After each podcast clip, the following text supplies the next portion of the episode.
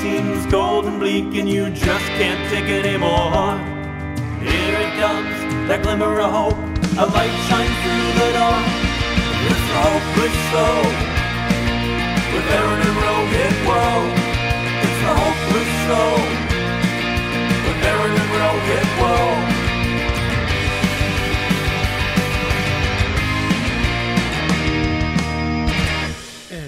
Welcome to episode 83 of The Hopeless Show. I am your co-host, Rohit. This is the other co-host, Aaron. And we're here. Yo! We're here to bring you some hope. Aaron, I know last time in our most recent episode, we kind of started on a tangent. We didn't go off on a tangent. The recording started on a tangent. We're going to be a little bit more orderly this time around. We've got a pretty jam-packed show for you coming up today. We're going to be talking about everything from Disney to an assassination to hangovers, an update on some sports with the Orioles, and then we're going to talk about do some rapid fire good and bads. We'll even talk about Elvis and the Minions and The Shining and Hopeless TV, and you're gonna get a little bit of Hope in 60. It's back. But overall, we have a great show, power-packed for you. And today's theme, Aaron, is reacting with logic and not emotion. So can I just start? Yes. I like that, and I just realized something. What do you got? Why is our section? We've done this show for a long time now. And why is it called Hope in 60 and not Hope in 69? Huh. Because that's logical, especially with this show, and we made a big deal out about episode 69. Why did we not think of that? Well, I think there's a couple reasons, Aaron. One, we're not that smart. Yep. Two. Valid. That, we already have a great Hope in 60 Seconds. It goes, Hope in 60 Seconds. Jingle recorded by musician Dan Fogarty. And, that would require a re-record. And, I should get Dan back in the studio. Yeah, he's busy, but Dan has written all the music that we use on the show. So big shouts, Dan. Big shout out to Dan, and he even said he has some new jingles coming, which is exciting. Yeah, so, I heard that you were negotiating with him recently. I was negotiating for more jingles. Well, he also enjoys the show, so he has other ideas. So us listeners. Yeah, us listeners. Like, again, what Rohit said, we are not very smart. I just referred to myself as a listener. I mean, you talk. I can't talk today. No, I'm saying I was just trying to add on that if we were smart, we wouldn't have a podcast that would incriminate us with so many things that we say. So. Yeah. Oh my. Yeah, because I know I have coworkers, employers, friends that used to respect my opinion listening to this show. That I think with every episode, probably just sort of shake their head and ask themselves what went wrong with that guy's life. But here we are, because if we didn't make bad decisions, Aaron and I wouldn't be here to bring you a weekly dose of hope. No. What would we have to talk about? Like. I don't know, we gave to charity, then we went home, we made a dinner, and then we went to sleep. It's not us. No. I mean, we do give to charity, we can make dinner, don't get us wrong, but we have to do the other things too. We are the giants upon whose shoulders you may stand on. Exactly. And so speaking of giants, us two giants have a few things from the news from the quarantine and the bomb shelter, and can we just also call it news from the hellhole that we live in? It's a bit long, but I'm sure we could workshop it. Okay, cool. Yeah, because at this point, even though Ukraine is still getting bombed and their people are dying, it seems pop culture no longer cares about it. They've moved on. Way more bad things have happened also since then. So. Yes, very true. So why don't you tell us some things that were going on during this last week? And I'm actually going to flip something in our agenda because this happened today on the day we're recording. But really sad news out of Japan. Shinzo Abe, former prime minister of Japan, was assassinated with a by a 40-year-old man with a homemade gun while Abe was giving a speech. Shinzo, he was not only beloved by Japanese people, but also people of Taiwan, because he had sworn to stand up to China. That's right. As they try to do the exact. So China is to Russia as Taiwan is to Ukraine. Yes. You know? And China's already completed that with Hong Kong. They've pretty much taken over, and have, you know, so Hong Kong's sadly over. Taiwan's next. You know, so it might be over as soon as this show, if you don't turn your mic ever so slightly away so it doesn't keep popping. Oh shit. I have a really sensitive mic. It's a nice directional Rode mic. But yeah, I actually am seeing, I didn't see the orange clipping light go on. Oh, there it is. There it is. If I get closer. Yeah. Yeah. Yeah. Anyway. So, but that was called a smooth tie-in with a sneeze. We do it all here. So keep going. Yeah, we have an assassination that we're talking about. So he is the first Japanese leader to be assassinated since before World War II. So since the 1930s. Gun deaths are extremely rare in Japan, but the fact is that, you know, Shinzo Abe was just most recently seen during the Olympics opening ceremony wearing a Super Mario costume. Super Mario, yeah. And he has a lot of, you know, there's a lot of people that were, you know, really fond of him. And it's so, you know, rest in peace. It's a very sad, sad day for the international community. Sadly, there were, you know, many people in China and mainland that were celebrating this. So that sucks. But onto a lighter note, Aaron. Yeah, we went to Disney. Yes. Oh, did we? So, Rohit, what were your... You hadn't been to Disney in a while. What, 7 years. 7 years. What are your takeaways? All right, my takeaways are this. Is one, do not bring a beloved, irreplaceable hat that can literally not be found anywhere. Do not bring that, because you will lose it on Splash Mountain and never get it back. I've been trying. They still haven't returned. They haven't. Nothing. Yeah.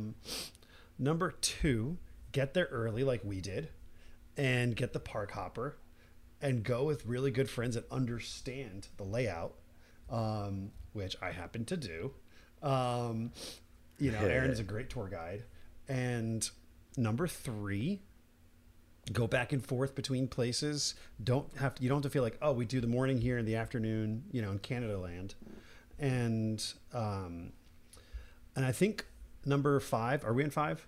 I don't know. You're like the president. It's like, number one, I have 3 points. Number one, number two, number five, number seven. Number C. So, you know, I do tend to forget some things. So,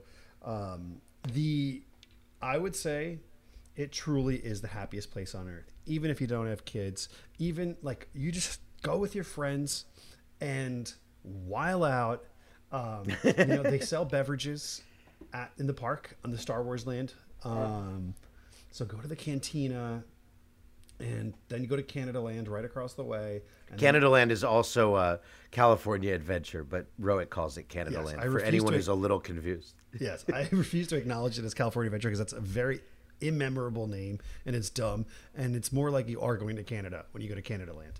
So, so go to Canada land. You're crossing the border. Yeah. It's like you got to like run and duck from like border patrol and then like climb fences. Yeah, it's pretty great. Canada land was great because it's got like a lot of, I think, grown up land rides. I'd never really spent much time in there before. But you could spend an entire day there. So yes, we spent a lot of time there. We spent 15 hours at Disney, and a lot of time at California Adventure. Yes, I don't know. Like, what's interesting about a day there is every day has its own flow. Mm-hmm. Every time you go to Disneyland, it has its own flow. It kind of takes on its own personality, and our day took on its own personality. And it felt like we were always sort of at the right place at the right time. Even for the end of the day with the fireworks and the parade. Oh yeah, it was honestly, I think I've had two of my favorite days this year hanging with you, one at a festival, one at Disney. And those were amazing days. Yeah. Those were both all day affairs. Literally both morning till late at night. So both were 14-hour plus days. So yeah, do that. That's my advice. Find Aaron and go to Disney with him all day.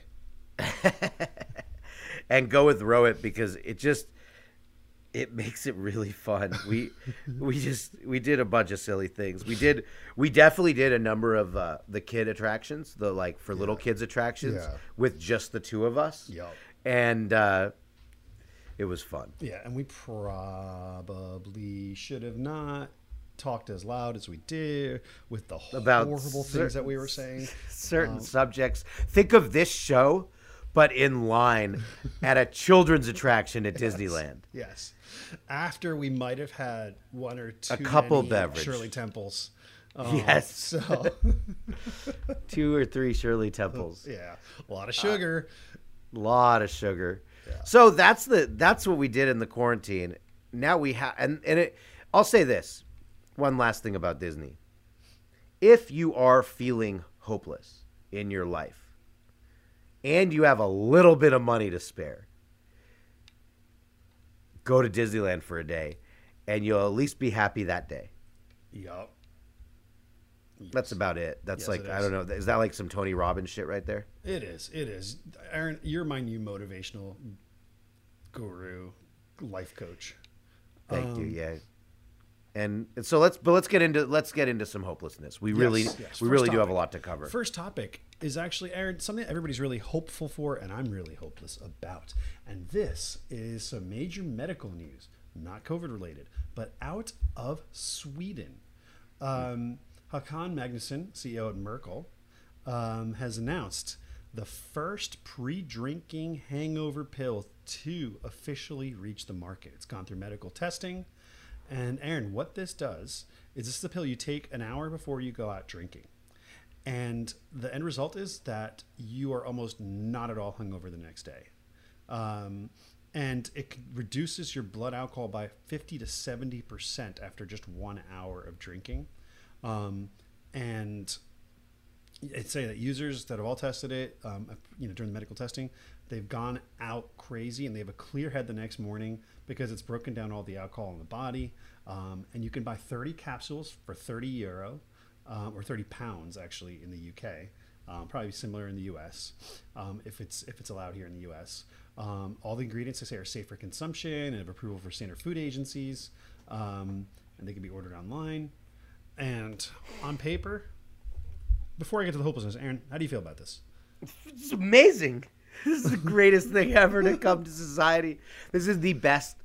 This might be the best news of 2022. And you're about to say something bad, but so far, this is the best thing to come out of 2022. See, I'm going to, following our theme, react with logic and not emotion. These are some of the logical arguments I want to make against this miracle pill, which, by the way, is actually not bad for you. So that's not a thing. It's not going to hurt you medically or anything like that as far as we know. Yes. One, I think this will increase alcoholism rates. Because when you can just get smashed at night, wake up the next day and do it every night with no repercussions. That is going to lead to more drinking because you don't have to pay the price. It's also going to lead to people possibly drinking during the day, drinking in the workplace, and that's something I'm sensitive to because I have a friend in the past, that was very much, a full-blown alcoholic. So that is one thing that scares me. Another part is increase in drinking without repercussions means I think you'll see a lot of young people do this, but more dumb things happen, more drunk driving, more violence. And thirdly, let's just start with those two. What do you feel about that? So I disagree because still drinking makes you have all the things that go with drinking. It makes you buzz, then it makes you drunk, and so on. So all those repercussions, I don't think it'll change much because I think it'll So people who go out and drink and drive will still be drunk and get pulled over for drinking and driving. People who, like, I just don't see a change there. But the fact that you feel better the next day doesn't affect what you're doing that night. But how many times have you decided to not go out, be like, oh my God, dude, I got to shoot early in the morning, or oh man, yeah, but a lot of that is also gone out just four nights in a row. I can't do this anymore. Like a lot of that is sleep related more than drinking related. For me, it's just we need a X amount of sleep, and if you're gonna go out and drink, I just don't think it changes that much. We need sleep. Alcohol deprives you of sleep, and gives you bad sleeps. So even if the next day you don't feel bad, you're still not going to have any sleep if you just keep doing this every day. And your body's still going to shut down. Just because you feel okay the next day doesn't mean your body's not going to disintegrate if you drink all the time. Right. It's just eliminating one thing so that when people enjoy a cocktail or two or three, the next day they go out to dinner, they have a couple glasses of wine, you know, they are going to be okay the next day. I just see this as a net positive.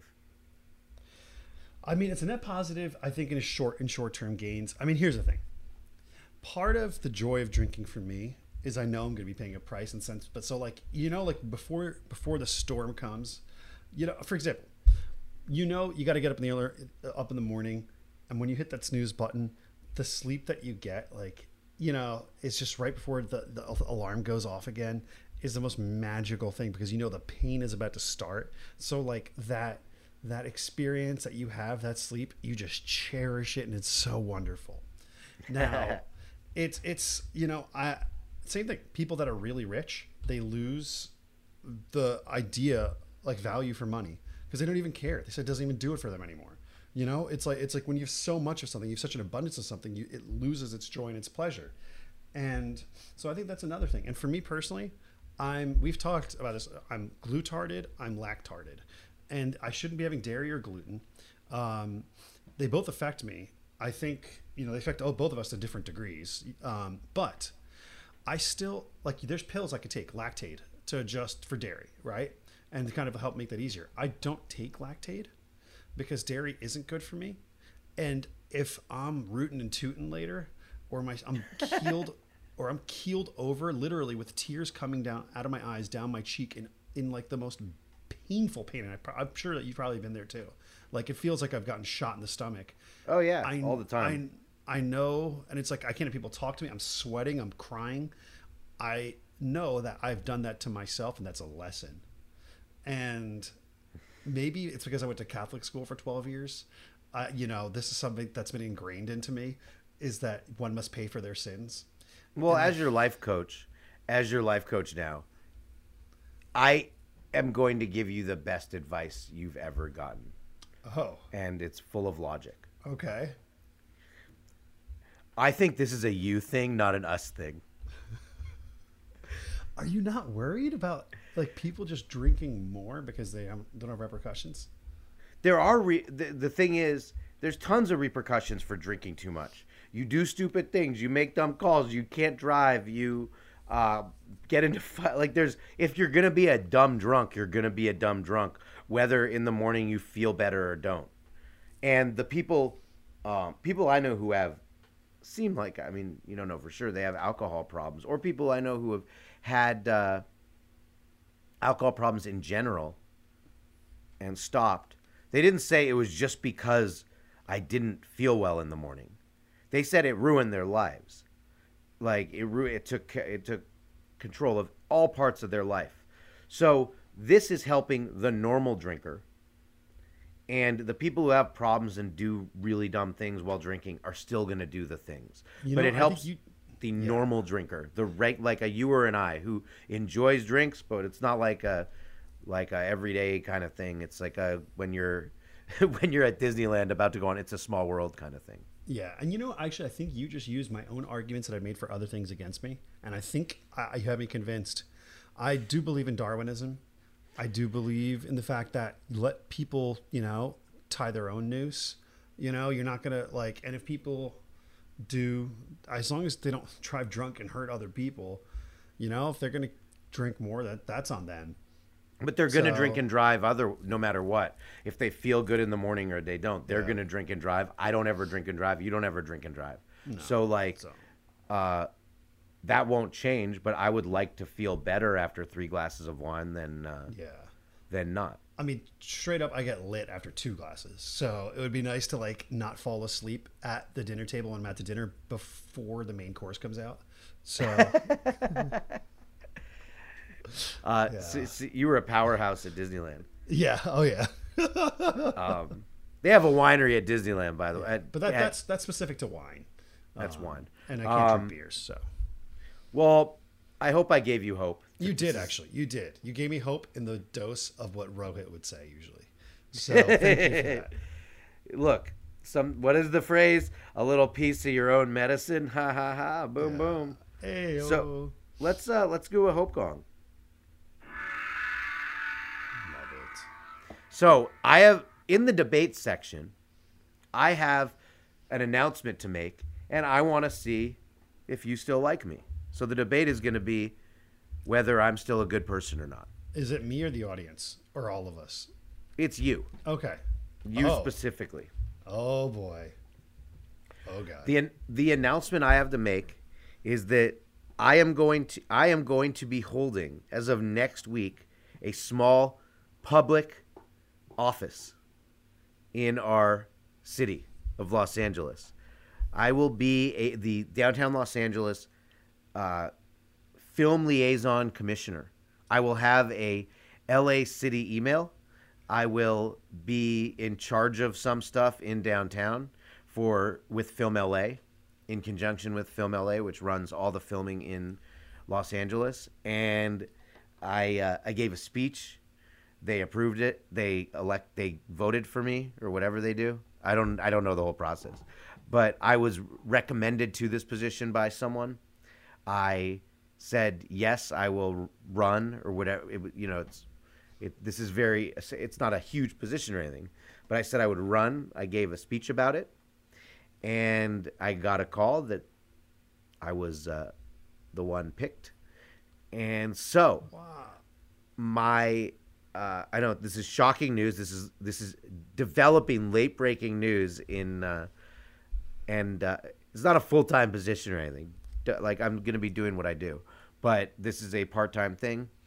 And so my question to you in this debate is, now that I am also, you could say, you could give me the title of being a politician, kind of, sort of, even in a small way, sort of.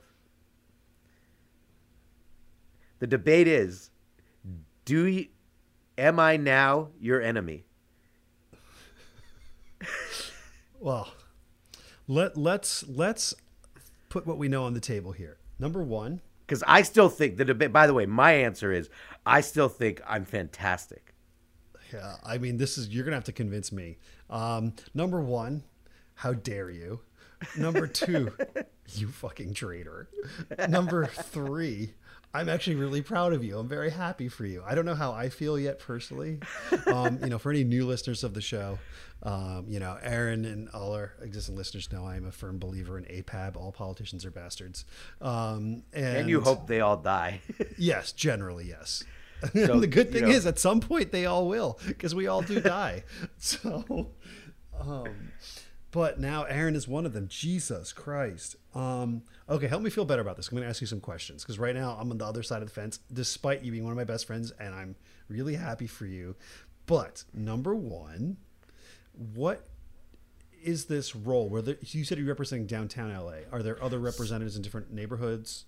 Some of it I can't talk about yet. So some of these questions I just have to say I can't talk about yet. Okay, so now you're already doing black ops stuff.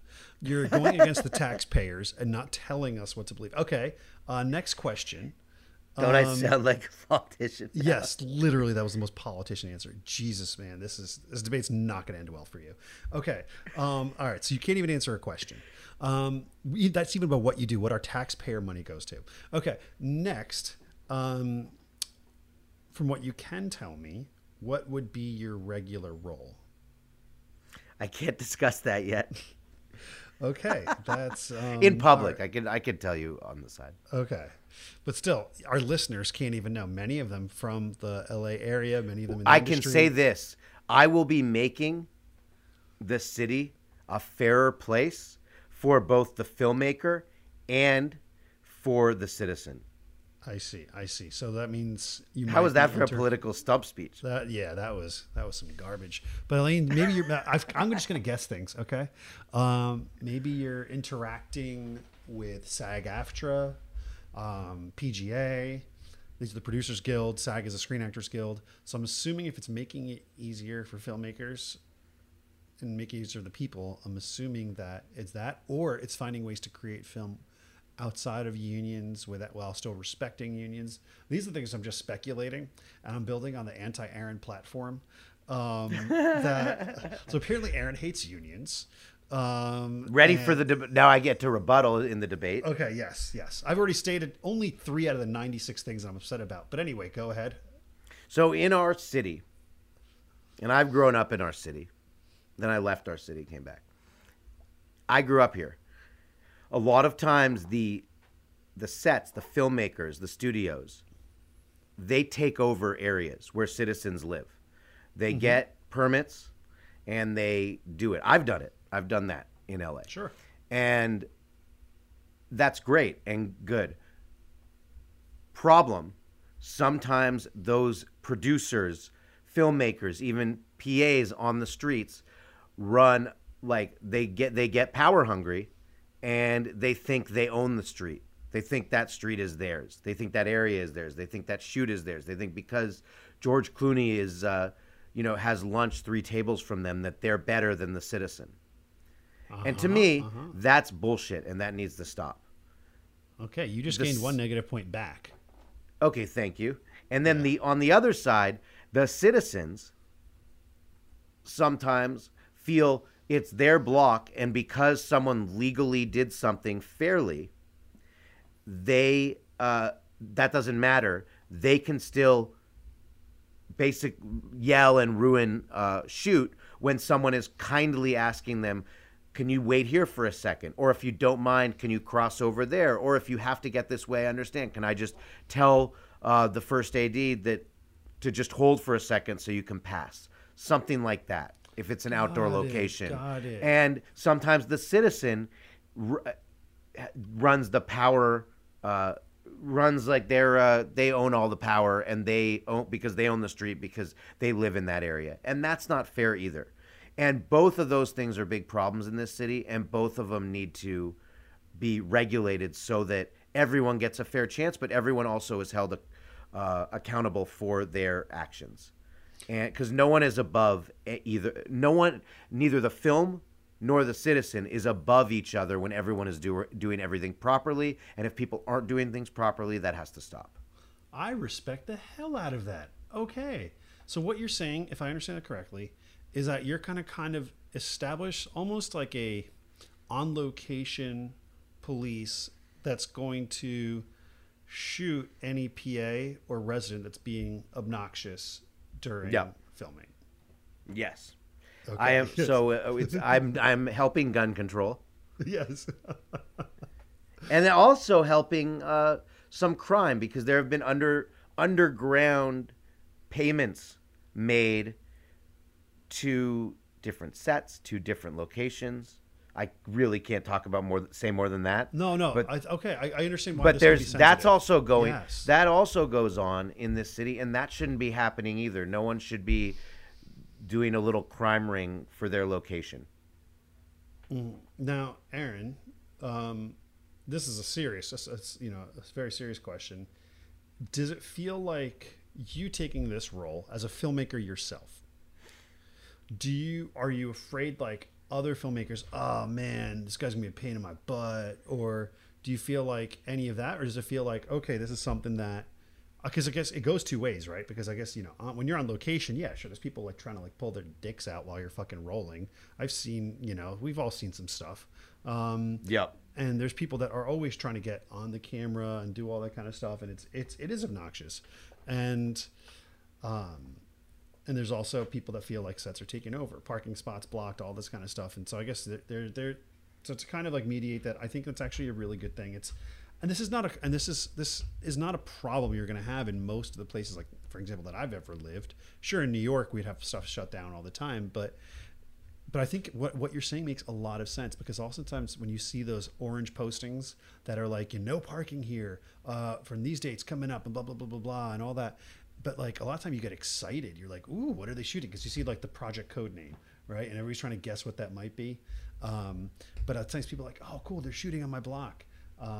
But even that, these are things that I think can be altered a little bit. Yeah. I think those signs can be happier. Like, here are some of the rules, and we are really excited to be using your area. This is not everyone actually even uses the same database when they're putting the shooting, like the on location, the announcements, right? There's different areas that you have to look and yep. Some, you know. So I think great. So all right, well. Here is how we're going to end. There's other pieces to this too, but I'm going to keep it simple. The debate was that you don't believe that you're a piece of shit for taking a public office role. Yeah. And generally I would disagree with that, because you have said all politicians or people who have any role in public office should die. And I have said there's a gray area, and there are many good people just trying to do good things, and there are some bad ones. Yeah. And you have been pretty adamant that they're all terrible.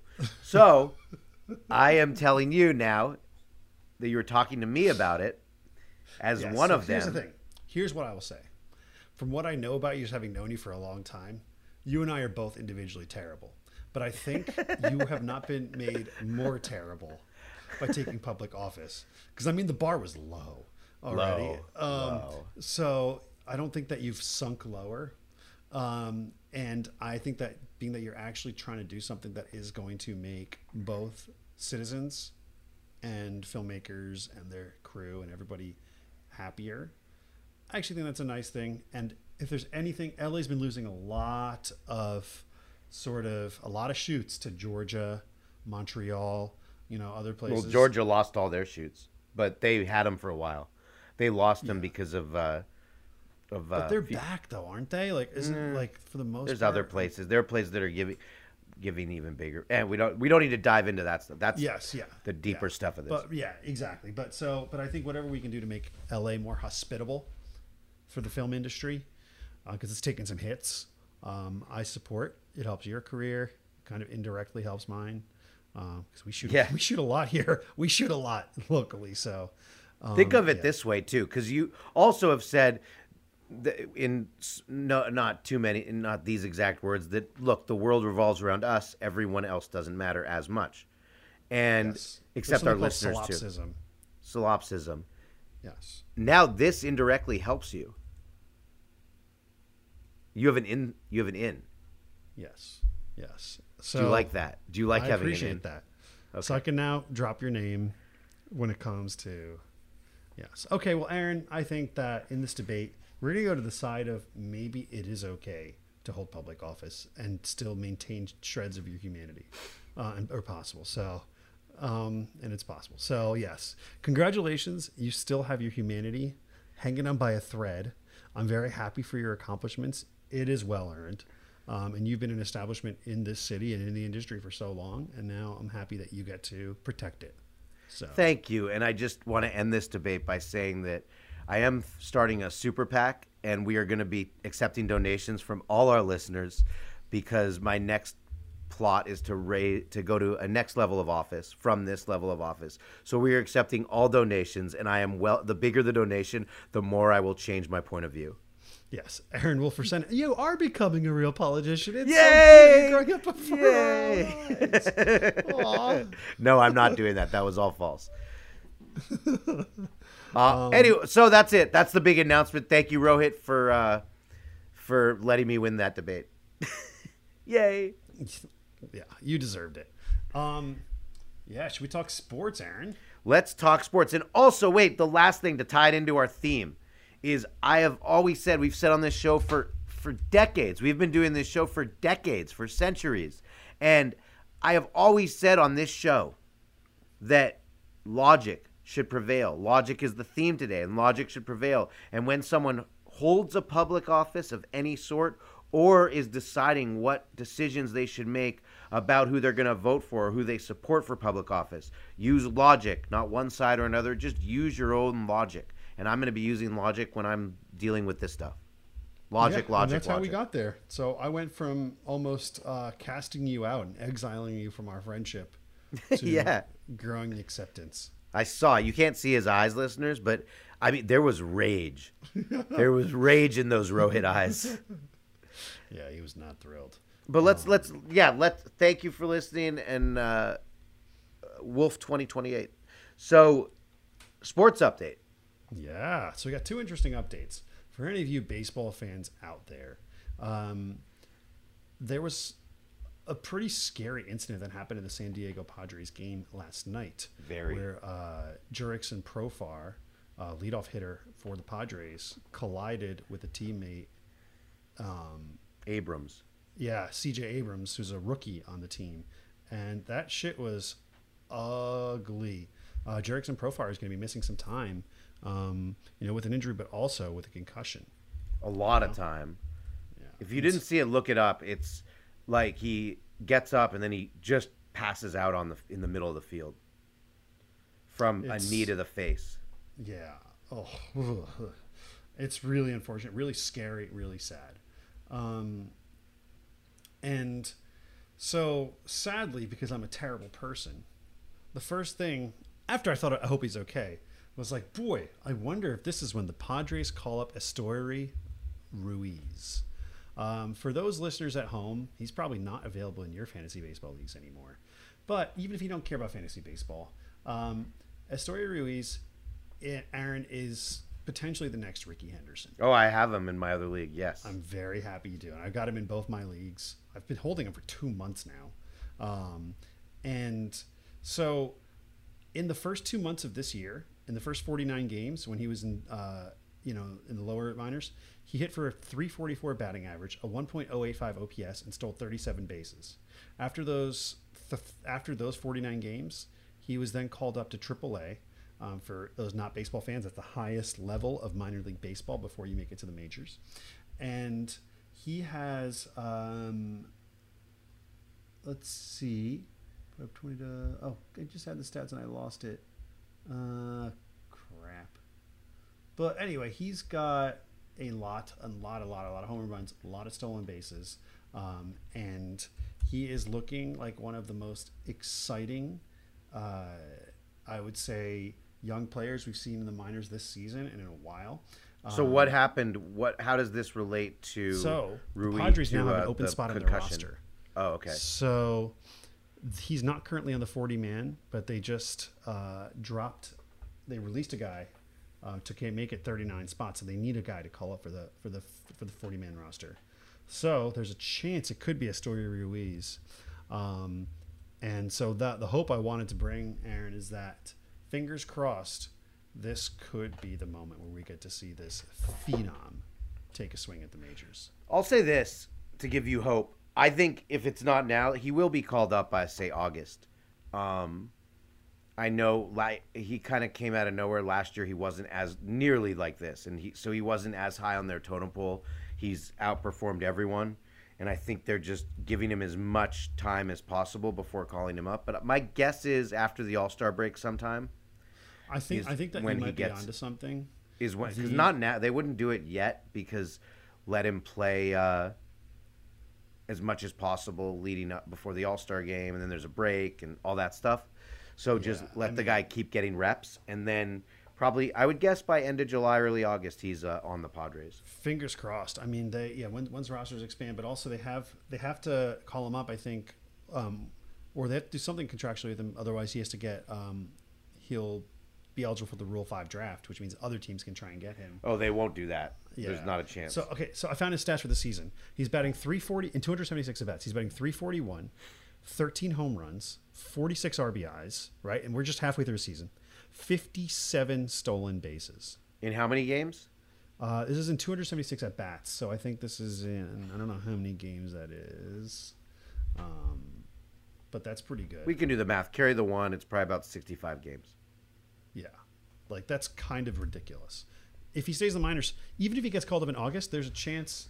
No, probably not 100. But if he plays the whole season in minors, he'll hit 100 stolen bases this year in the minor league season. And, all right, he's coming up. There we go. Yeah. There's hope. I'm going to gong it. He is definitely coming up within the next month. Yep. And now the other sports hope. And, Aaron, I got to say, I got to give it to you. You were right again.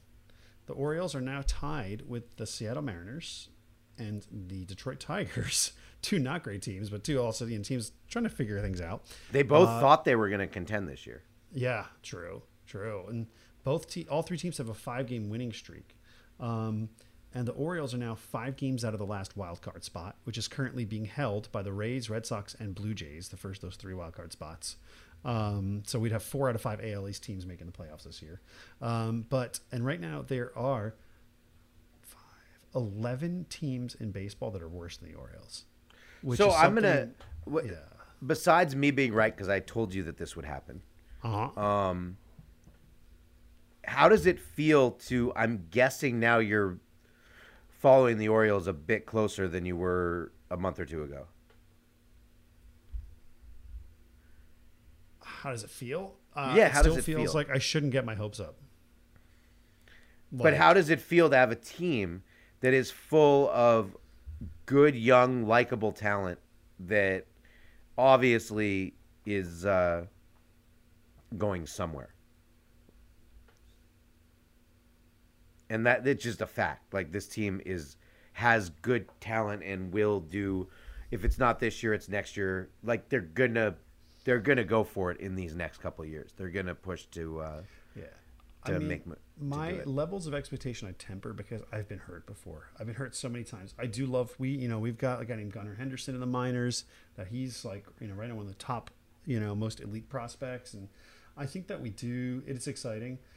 One of my concerns actually is funny is if the Orioles ever do win it all, and then people will then accuse me of being a front runner. Like, why do you like the Orioles? And then I'm like, I swear to God, I've liked them for so long. So just having to deal with that is... You just bought another jersey. I did just buy another jersey, and it's beautiful. It's a 1988 Cal Ripken orange jersey. It's great. So I think you should just feel hope. Like, this is a team that is overperforming this year, as I think I told you they would. And... they're in it. They're 5 games out. Like, they could make a wild card spot. It would be very hard because I don't think they're quite there yet to actually make it to the playoffs. But they could give it a run. And I'm guessing more seats are going to be filled at Camden Yards because they have a fun team finally. Yep, I think that's the case. And you know what? Let's go O's. And if anything, it's good to have a team that's still watchable after the All-Star break. Yes, and to tie it into our theme of the day, logic. Yeah. You were going based on emotion. Yes, I was. Feeling hurt before, like an old girlfriend, like who you try to get back with. You were feeling hurt by life experience with the Orioles. I was coming from a logic point of view of knowing that there was talent on this team and they had enough players to do something good in the coming couple years. And so always go with logic, everyone. Emotions are meant to be suppressed. Yes, and sports is about emotion because it's like, it overtakes logic and sometimes too much. But thank you, Aaron, for the check, the logic check. The LC. Yes. Let's move as we get into the back half of our show. Aaron, I think you got some rapid fire items you wanted to talk about. I do, because I believe, I've said this a lot on this show, I believe people are all or nothing too much in our country, in our society. We live in this all or nothing world. Whether it's our country is going to hell, everything is going to shit in our country, right? Or I am all right wing Republican. I hate everything on the left. I hate California. Or I'm all left. I hate everything on the right. I hate everything in Florida or where, Texas, whatever. We're all or nothing. And I believe logic comes into play so much with this. But it also makes me feel incredibly hopeless because I have conversations about topics all the time. And people, it's like you have to be just one way or just another. And there's so much going on now where that exists. And it truly, truly makes me feel hopeless. And I'm just going to give a few. And then tell me how to feel hope. Because I just hate this black and white thinking that we constantly do in our society. And it's gotten way worse over the last number of years. So number one, Roe v. Wade. Mm-hmm. Everybody was incredibly upset, rightfully so, that Roe v. Wade got overturned. Now today, the president did an executive order where everyone is going to have access to all of the women's rights needs that Roe v. Wade gave, because he put it in as an executive order. That is getting a fraction of the attention as the Supreme Court Roe v. Wade thing. And I am very, very pro women's rights, incredibly pro women's rights. I'm also pro logic here. And logic says, as angry as you are for the Roe v. Wade thing with the Supreme Court, is exactly as happy you should be when the President of the United States does an executive order to stop that so that everyone does have rights. And yeah, that one. There's one. Number two, New York City and masks. They're saying they're at a level whatever again, and everyone needs to wear masks inside. Again, it's so black and white with this mask thinking. I've worn masks. I've done it. It's proven actually to not really make that big a difference. People who are going to wear them, wear them. People who are not. And to put in a mandate only pisses people off. And so either it divides people. I'll say that. It makes people go into you're for masks or you're against masks. I don't agree with it anymore. I think that it should be a personal decision of what you do or don't decide to do with a mask. We don't need to be, need this to be politicized anymore. It's number two. Number three, letter B, number B. These hearings that are going on with the Trump stuff. It is okay, Republicans and Democrats, to listen to all this stuff and to listen what's going on and not think you already know everything, to listen with open ears, to not just say it's all liberal bias or it's like, just listen and make your own conclusions. But we don't do that. It's either one way or another way. Make your own conclusions with that. And the final thing is guns and Japan. Today, the Abe getting assassinated is awful, awful. It also brought to light something to me that I think everyone in this country should listen to. Japan last year had, you know the answer, so I can't have you guess, but audience, guess how many gun-related deaths Japan had. Total gun-related deaths Japan had last year. 1, 2, 3. The answer is 4. 4 total. Less people died in Japan, which has, I don't know, 100 million people, something like that. A lot of people. More people died in Illinois at a July 4th parade than died in all of Japan from guns in last year. Something needs to change in this country. And whether you're pro-gun or against gun or in the middle with it, acknowledge that something needs to change, because that stat is just absurd. And we are the country that made Japan who they currently are. After World War II, we're the ones who rebuilt them. So how are they doing better than us on so many things, including this? It's a gray area. Think gray. Don't be so black and white. It doesn't have to be just left or right. But it makes me hopeless that we're stuck in this abyss of it. Help. I would say the average person doesn't have time for nuance. It's unfortunate. They don't have time to consider that what we, the quote unquote, the other side isn't just the bad guys and they're the good guys and you don't need to think further on it. It's a very, it's definitely, they think either in terms of left or right, good or bad, fascist versus freedom. And there's, you're right, so much more of this is gray. There is, I think the first thing people need to do is know that there is no such thing as impartial news media. There's no such thing as impartial politicians. There's no such thing as impartial people. Human beings are not objective. They have preferences, they have fears, they have motivations, they have mega donors.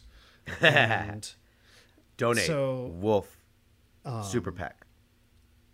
I think the first thing that with all of these issues is where people feel that they are infallible, they are righteous, they're on the right side of history. Ends justify the means. And that's what happens when you take away women's rights, because you feel, hey, the ends doing something to protect, you know, what is very debatable in terms of life or not, to protect that. And when you're forming by religion, you're protecting that is your ends by taking away the lives of women, the livelihoods of many women, mm-hmm. is when also many of these politicians have literally had their own mistresses have performed abortions. They think that, oh, it's the ends justify the means. Yeah. Or the fact that you can call every single person from one political party, whether they vote in one direction, because, oh, it might be economics, this and that, you know, call them evil, racist, like, you know, like that's also not productive, nor is it true. The truth is in the gray. And I think all the issues you mentioned have been so black or white. Yeah. Down to even gun rights. And where's my hope, though? I think the hope we can find is on Twitter and the news. Once we've established that the news has lost, you know, they've become the enemy of the people over the past 10 years, and that's gone hand in hand with Twitter. The news has tried to dictate the national mood, and the news has turned people on each other in order to get views. Donald Trump is the reason he was elected. He was elected because of the news media. They loved all the they got him elected in every which way. And I think more and more people are starting to see the news as the enemy of the people. And once they do, and they start to see that what they see as headlines or on Twitter is only partial truths.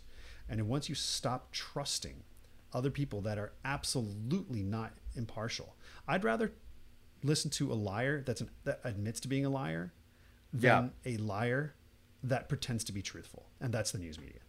And so I think more and more people realize the news is just trash and only partial truths. So once we get there, Aaron, I think the hope is you'll see that all these topics that you had just mentioned, they are, you'll find that the truth was somewhere in between. And I think more people are starting to read between the lines and read between the articles. And hopefully find logic. Yes. Logic in your thought process. Because logic is not on the side of what the news reports. No. So everyone, I guess there's some hope within that, that everyone find logic and pray. Just pray. Yes. Yeah.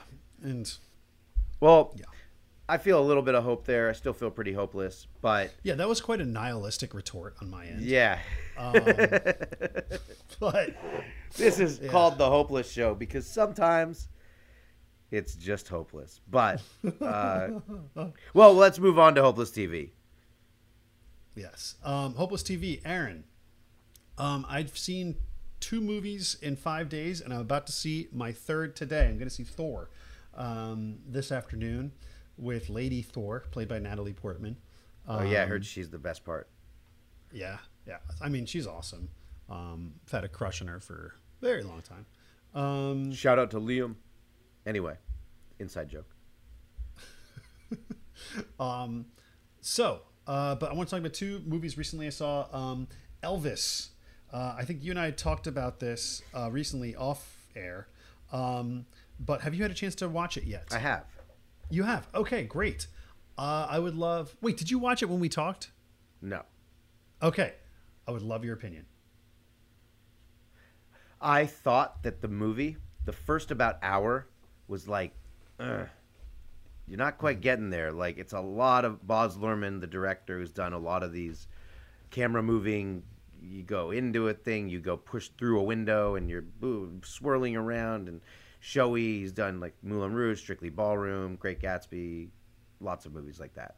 So at Romeo and Juliet. So the first hour I was getting a little frustrated with it, and then it turned for me, and I realized, oh wow, the movie's over, and I was enamored, and I learned so much about Elvis that I didn't know, and so it really like took about a little bit of halfway, and I ended up liking it after at first being like, oh, what is this? Mm-hmm. Mm-hmm. I think the first act is, it starts off slow. You're right. It's Baz Luhrmann being Baz Luhrmann. You're like, oh my God, when is the movie part going to start? And I did like seeing like the childhood Elvis. Yeah, that was cool. I thought the childhood was actually pretty cool. No spoilers here, but yes, you do learn about childhood. Yes. Elvis. The spoiler is that Elvis was a child at one point. And he dies. Yes, but later in life, not as a child. No. So yeah, anyway, what are your thoughts? So, what made you feel hopeless about the film? I think what made me feel hopeless, I was very scared that this was going to be just like Bohemian Rhapsody, which is arguably one of the worst movies I've seen in years. And it was a trash film because that was just them, the director reading a Wikipedia entry and writing really shitty dialogue and then having all the actors be overly dramatic with it. But what I really appreciated was the way Baz Luhrmann landed the plane. It ended strong with that third act. I'm not going to talk about the final scene that rolls into the credits, but I was like welling up. I was like, wow. Yeah, it gets it really does get. It's just like, all of a sudden you're like, wait, I want more of this. How did this all of a sudden end? And it seems like all the disparate parts, it seemed like, well, how are any of these things related? They all came together. You zoomed out in a beautiful tapestry of a spider web. And I was like, whoa. So I thought that was actually masterful.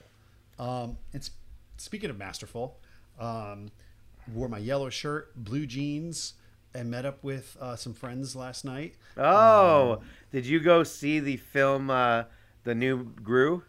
Yes. The new Minions film. We watched it last night, and it was very silly. We got dressed up, and there actually were people dressed up as gentle minions. I'm not sure if you're following that. Yeah, it's a bunch of people wearing suits, like in a massive amount of people wearing suits and briefcases, sometimes filled with bananas, and just coming into dressed up as gentle minions. So people on a random weekday were dressed as minions to go see this. Yes. Okay. It was great. But the gentle minions are just dressed in black suits. Like, they're not dressed up as minions. We were dressed up like minions. Were people cheering and stuff and clapping? Oh, yeah. And the funny thing is there was people in their 40s or late 30s cracking up. And there was also a 6-year-old sitting next to us that's like, yay, ha, ha, ha, ha, ha. And we were all laughing at the same jokes. And I got to say, that's my takeaway. While Minions: The Rise of Gru might not be as... I wouldn't put it on the same level as Dune. I would say that the Minions: The Rise of Gru was something that it's really rare to be able to watch a movie at our cognitive level and also at a 6-year-old's cognitive level, and we're all just like throughout, and it's funny, and it's cool to be able to have a shared experience with people that are so young that haven't seen shit, that don't understand. 69 jokes, 420 jokes that wouldn't be in this movie, but that it's good, clean humor with lots of good references. I'm glad you. That's good to know. I'm glad I was not planning on seeing it, but now I might. Yeah, it's not the funniest of the Minions, but it's still really funny, and it's really silly.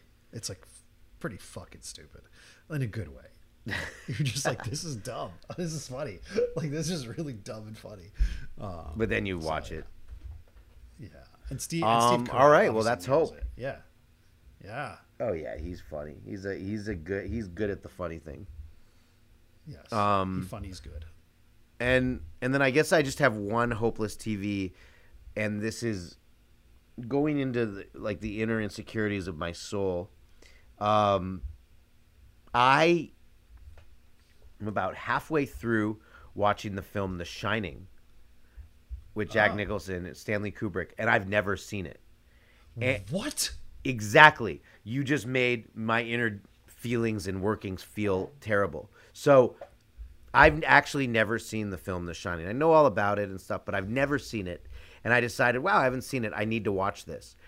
The problem I've had, and I'm halfway through, I'm going to finish it this weekend, is, and I like it. I so far like it, is that every time, every person I've told, hey, what do you, like, what did you watch, like, yesterday? I'm like, oh, well, this week I watched the first half of The Shining. And they react like you, like I'm a pretty awful person and really terrible. Like, how dare I even be in film business? And I haven't seen The Shining. I've had many reactions already that are just really immediately judge me as a terrible individual. And so my insecurity complex is massive right now because I'm watching this film and feeling really low about myself. So can you give me hope?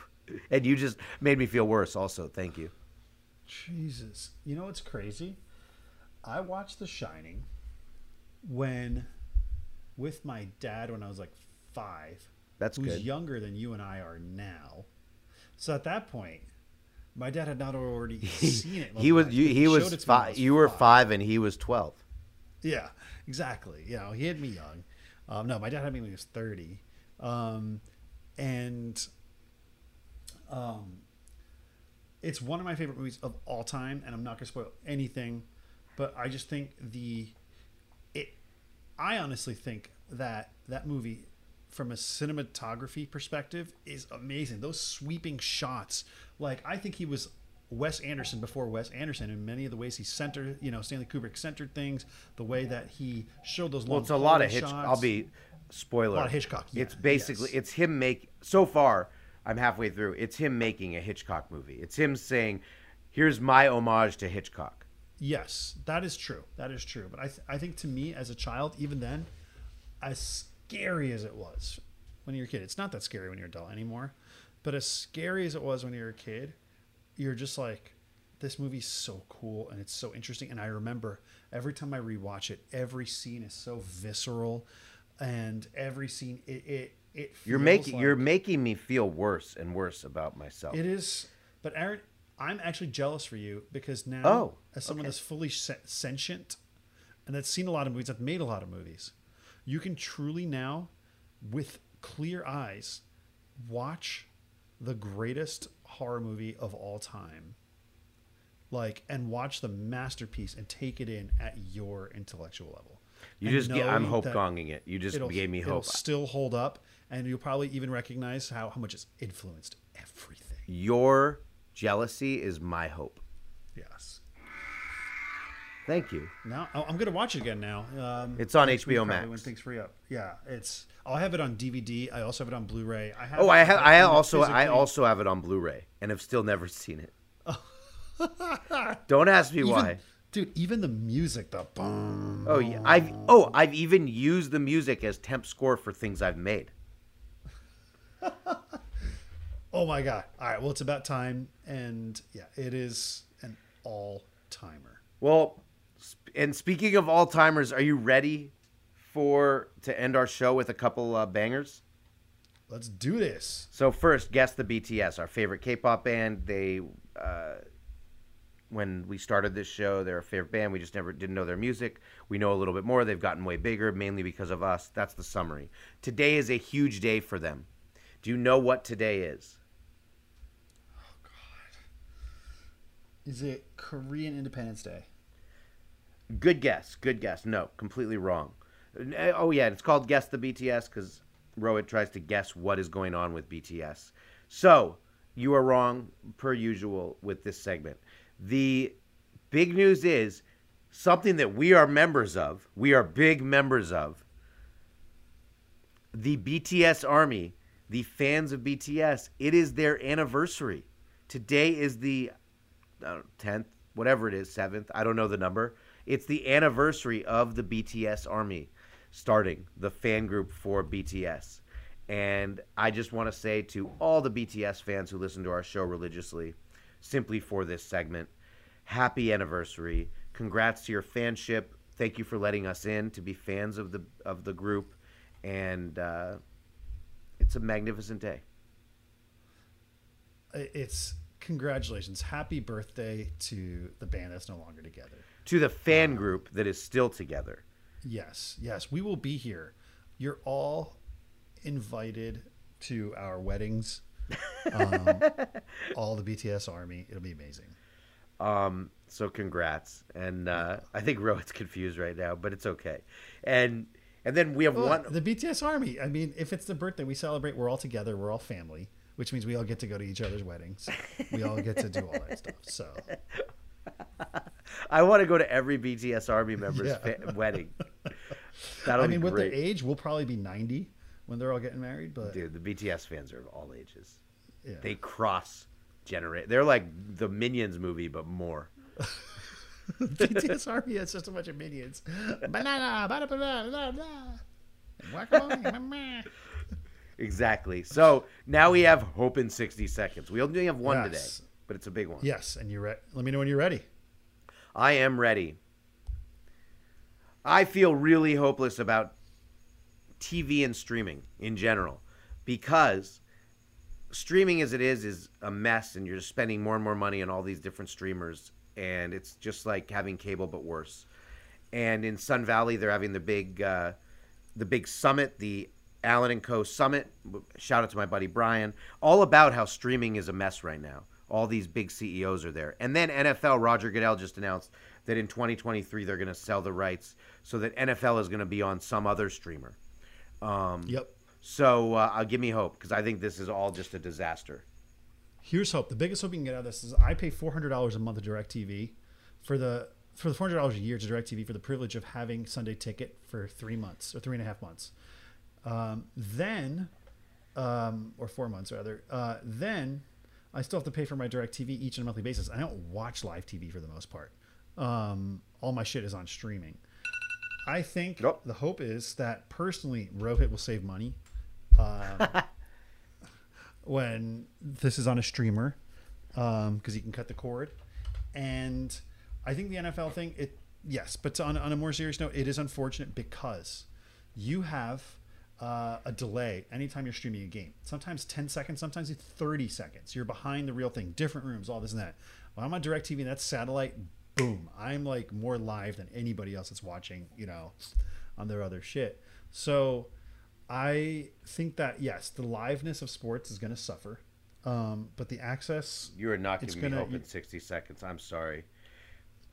You are not. Here's the hope. There's no hope. With the NFL going to streaming, this means streamers will have to invest in their resources more, and that they have a greater responsibility to have a better user experience. Okay.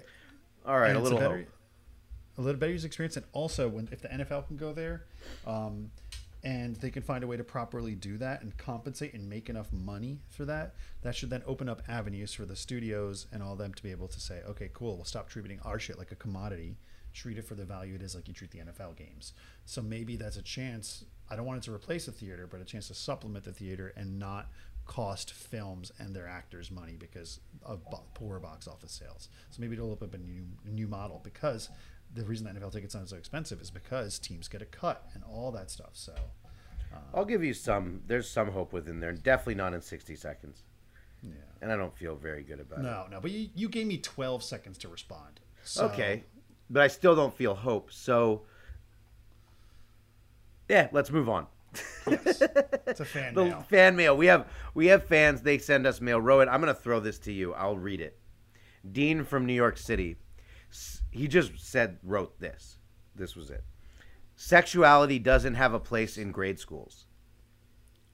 And I think he's maybe referring to like the Florida thing and DeSantis, the gay, don't say gay and that stuff. But what do you think of his statement? I mean, it depends like what you mean by sexuality. I think it's okay to acknowledge that a classmate or a teacher or somebody is gay or straight. I think acknowledging is different than what about the parents teaching? Acknowledging that, like, oh, Johnny has two dads. Yeah, sure. I think that's fine. I think normalizing that stuff is good because they are normal people. You want to normalize normal people, and I think that's fine. I mean, sure. I think there's boundaries that can be placed. Like when I was a kid, I didn't know if my teachers were married.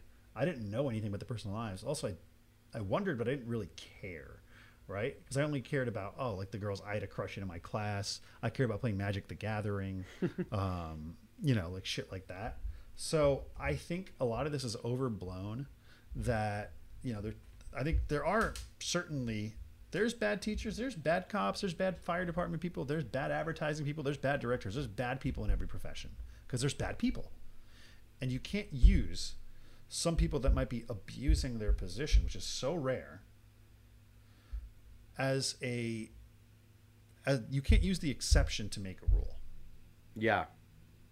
And you can't judge all teachers who are underpaid, underfunded, in terms of even just like what goes in the classroom, have to put up with being not only more responsibility. Now teachers have to, like, our parents are expecting the teachers to parent their kids. And when you do that, what the hell else do you expect? Sometimes the borders between kids' personal lives and parent and a teacher's personal life, sometimes they clash, or they come together rather, when parents aren't doing the parenting at home. And they expect the teachers to do all that. So this has been brought up by shitty parents. That, and I think I agree with, you know, with Dean from New York in the sense that, no, probably first graders shouldn't be learning about like anal sex, which I don't think they necessarily are, or vaginal sex or ear sex or whatever. Fuck, like, you know, like first graders should be learning how to like fit a square block into a square hole and how not to shit themselves like in their desk.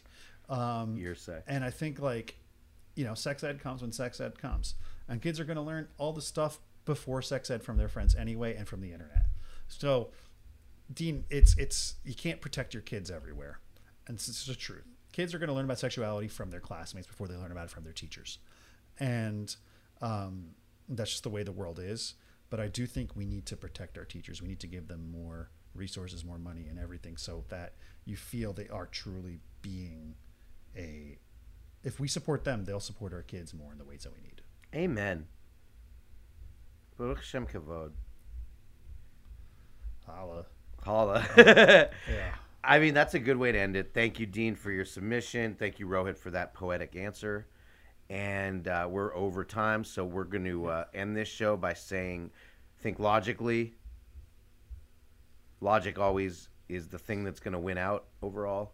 And suppress your emotions, as a good therapist would say to you. Suppress your emotions. Hide and bury them. Hide and bury them. Never use them. They're like... Emotions are like a seed. You plant them and you just forget about them for a while, and then they'll grow into a tree, and everybody loves trees. Yeah. It's like teardrops. I think that's how it works. Teardrops. Don't show anyone that you have them. Put them in a little jar, put them in your backyard, and then that'll grow into a nice flower. Yeah. Or save them up, put them in a jar, and then dump them on the heads of your enemies. That is, I like that too. All right, that's it. We're done. You know where to follow us. All right. Yes. Till next time. Later. Yes. At The Aaron Wolf and Vohit for Rohit with the number 4 and The Hopeless Show. Follow all 3. Friend us all. Write us more notes like you continue to do. And we will catch you next week. Deuces.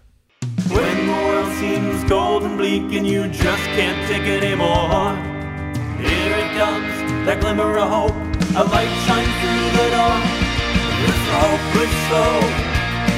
a hopeless show. With Aaron